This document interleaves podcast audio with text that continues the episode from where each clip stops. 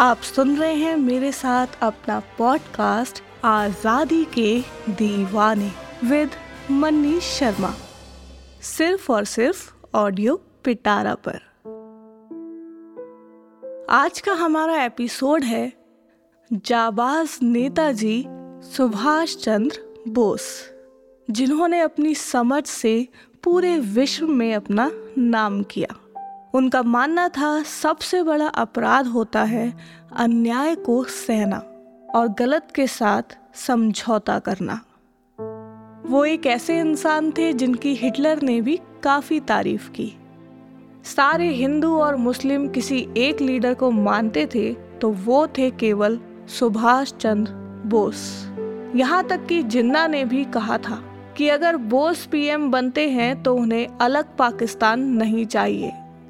1942 में जर्मनी में उन्होंने आज़ाद हिंद रेडियो की शुरुआत की।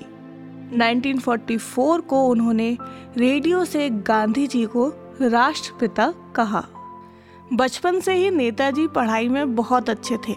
उन्होंने 1913 में मैट्रिकुलेशन एग्ज़ाम, यानी कॉलेज एंट्रेंस एग्ज़ाम क्वालिफाई किया था और पूरे स्टेट में उनकी सेकंड रैंक आई थी। फिर उनका admission presidency college of Calcutta में हुआ। वहाँ उनके साथ एक ऐसा इंसिडेंट होता है, जिसके कारण उन्हें कॉलेज से रस्टिगेट किया जाता है। दरअसल, उनकी अपने एक प्रोफेसर के साथ थोड़ी हाथापाई हो जाती है, अपनी राष्ट्रवादी आदतों की वजह से। इसके बाद कॉलेज वाले उन्हें रस्टिगेट कर देते हैं और पूरे कॉलेज स्टूडेंट्स प्रोटेस्ट करते हैं। इस वजह से उनको स्कॉटिश कॉलेज से बीए करने की परमिशन मिल जाती है। 1919 में वो लंदन गए। उस समय वो 23 साल के थे और उन्होंने वहाँ जाकर इंडियन सिविल सर्विसेज़ की तैयारी की। उस वक्त इंडिया में बहुत कम ही लोग सिविल सर्विसेज़ की तैयारी करते थे और उन्हें फोर्थ रैंक मिली। 23 अप्रैल 1921 को वो इंडिया वापस आ जाते हैं और अपने देश को स्वतंत्रता दिलाने की पूरी कोशिश में लग जाते हैं। उन्होंने कई आंदोलनों में हिस्सा लिया। उनके राजनीतिक गुरु थे चितरंजन दास, जिन्हें आज देशबंधु के नाम से भी जाना जाता है। 1921 में उन्होंने स्वराज पार्टी के लिए अखबार फॉरवर्ड के एडिटर के रूप में काम किया। 1930 के आसपास उन्होंने द इंडियन स्ट्रगल नाम की एक बुक लिखी जिसमें 1920 से 1934 के स्वतंत्रता आंदोलनों का ज़िक्र है। 1921 में वो पहली बार अरेस्ट हो जाते हैं। 26 साल में वो ऑल इंडिया यूथ कांग्रेस के प्रेसिडेंट बनते हैं। 1927 में वो म्यांमार जेल में रहते हैं। उस टाइम उन्हें टीबी हो जाता है और जैसे तैसे वो उस बीमारी से बच जाते हैं। 1938 में बोस कांग्रेस के प्रेसिडेंट बनते हैं। गांधी जी से बोस की काफ़ी अच्छी मित्रता रही है।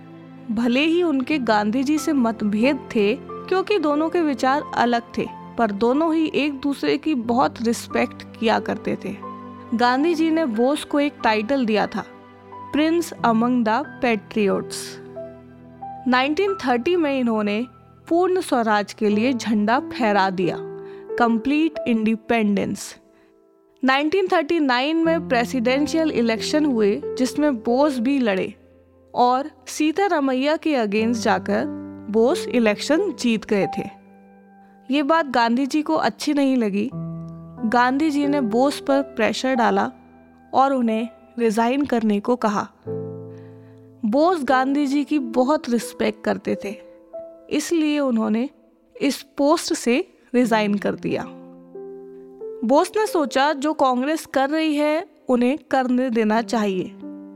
उसके बाद उन्होंने ये भी सोचा कि ग्लोबल अलायंस बिल्ड करना चाहिए जियो पॉलिटिकल एडवांटेजेस लेकर आने चाहिए। वर्ल्ड वॉर टू शुरू हो चुका था। ये सही मौका था। इस समय ब्रिटिशर्स पूरी तरीके से वॉर में उलझे हुए थे।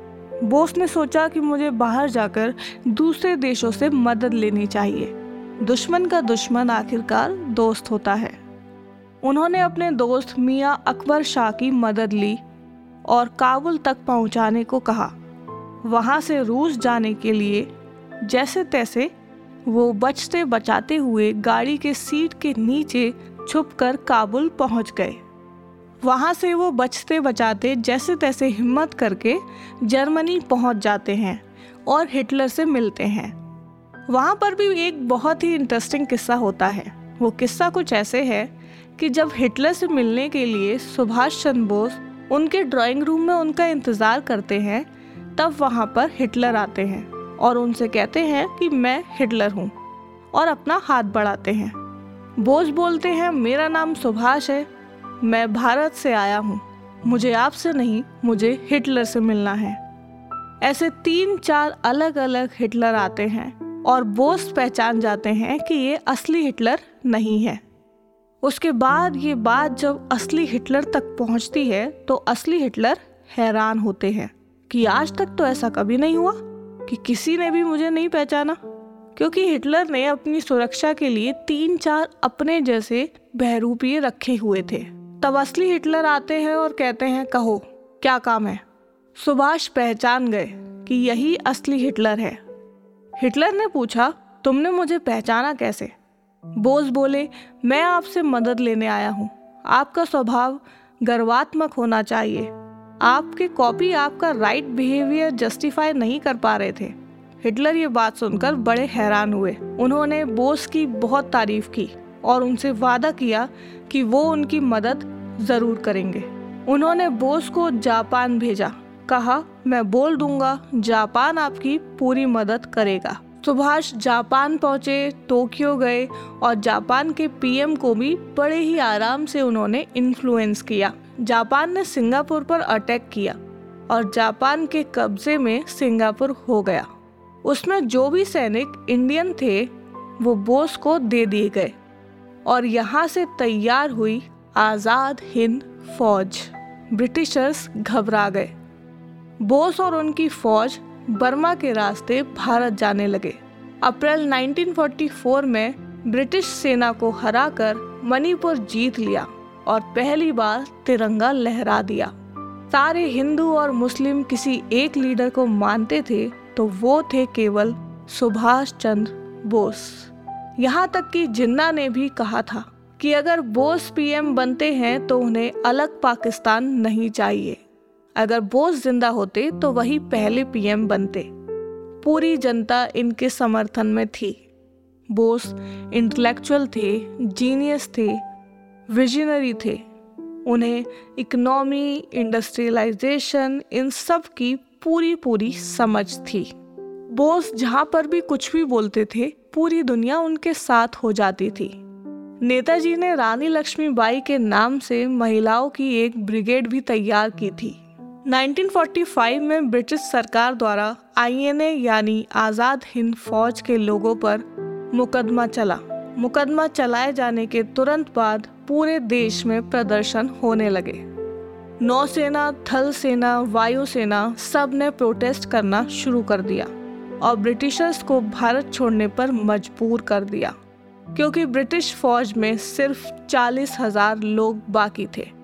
बाकी जो भी फौज थी, वो सभी हिंदुस्तानी थे, जो पूरी तरह ब्रिटिशर्स के खिलाफ विद्रोह कर चुके थे। माना जाता है बोस की डेथ के पीछे कई सारी मिस्ट्रीज हैं, जो हमें सुनने को मिलती हैं। इन मिस्ट्रीज को सॉल्व करने के लिए कई सारी कम्युनिटीज़ बनाई गई और सबने अपने अपने ओपिनियन दिए।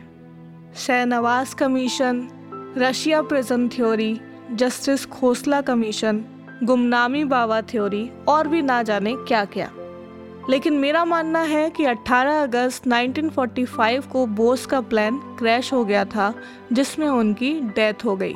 अगर सुभाष चंद्र बोस ज़िंदा होते तो इस बात में बिल्कुल भी डाउट नहीं है कि हमारा देश टुकड़ों में नहीं बटता।